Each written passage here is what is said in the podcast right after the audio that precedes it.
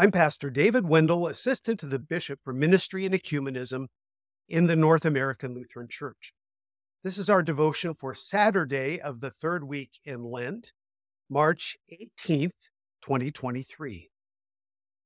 The reading for today's devotion is from Romans, the 6th chapter, verses 12 through 23. St. Paul writes, "Let not sin therefore reign in your mortal body to make you obey its passions. Do not present your members to sin as instruments for unrighteousness, but present yourselves to God as those who have been brought from death to life, and your members to God as instruments for righteousness. For sin will have no dominion over you, since you are not under law, but under grace. What then? Are we to sin because we are not under law, but under grace? By no means. Do you not know that if you present yourselves to anyone as obedient slaves, you are slaves of the one whom you obey, either of sin, which leads to death, or of obedience, which leads to righteousness? But thanks be to God that you who were once slaves of sin have become obedient from the heart to the standard of teaching to which you were committed, and having been set free from sin have become slaves of righteousness. I'm speaking in human terms because of your natural limitations.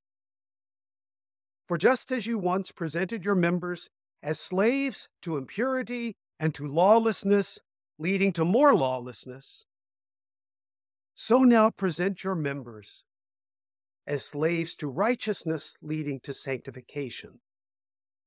For when you were slaves of sin, you were free in regard to righteousness. But what fruit were you getting at that time from the things of which you are now ashamed? For the end of those things is death. But now that you have been set free from sin and have become slaves of God, the fruit you get leads to sanctification and its end, eternal life. For the wages of sin is death, but the free gift of God is eternal life in Christ Jesus our Lord." Here ends the reading. St. Paul's discussion of our bondage to sin as over against our freedom in Christ can be somewhat difficult for us to hear and understand today.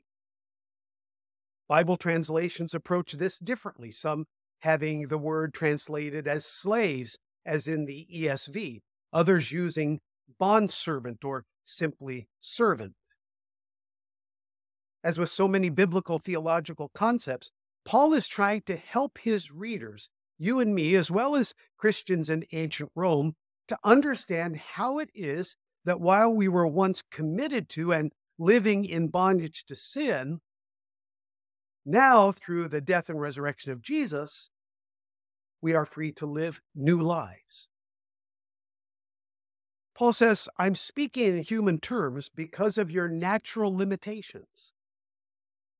In other words, he's using the slavery-freedom language to make clear how our relationship with God, the law, and the gospel has changed because of Jesus Christ.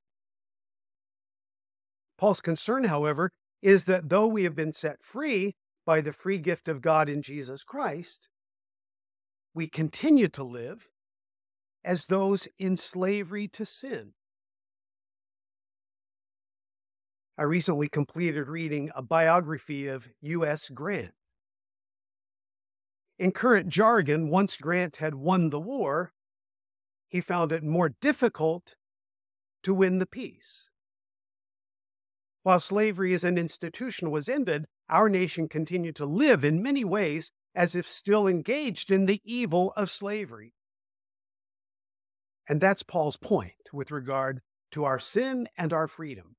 We are set free from sin, but often we live as if we are still in bondage to, controlled by, obedient to our sinful selves.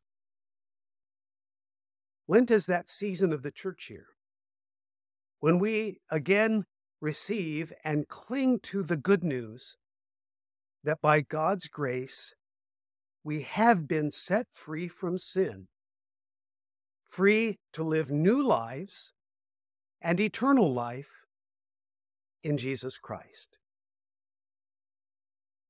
Please join me in a word of prayer. Lord Jesus Christ, because we have been set free, make us to be obedient from the heart, living lives of love, joy, peace, and service. Amen.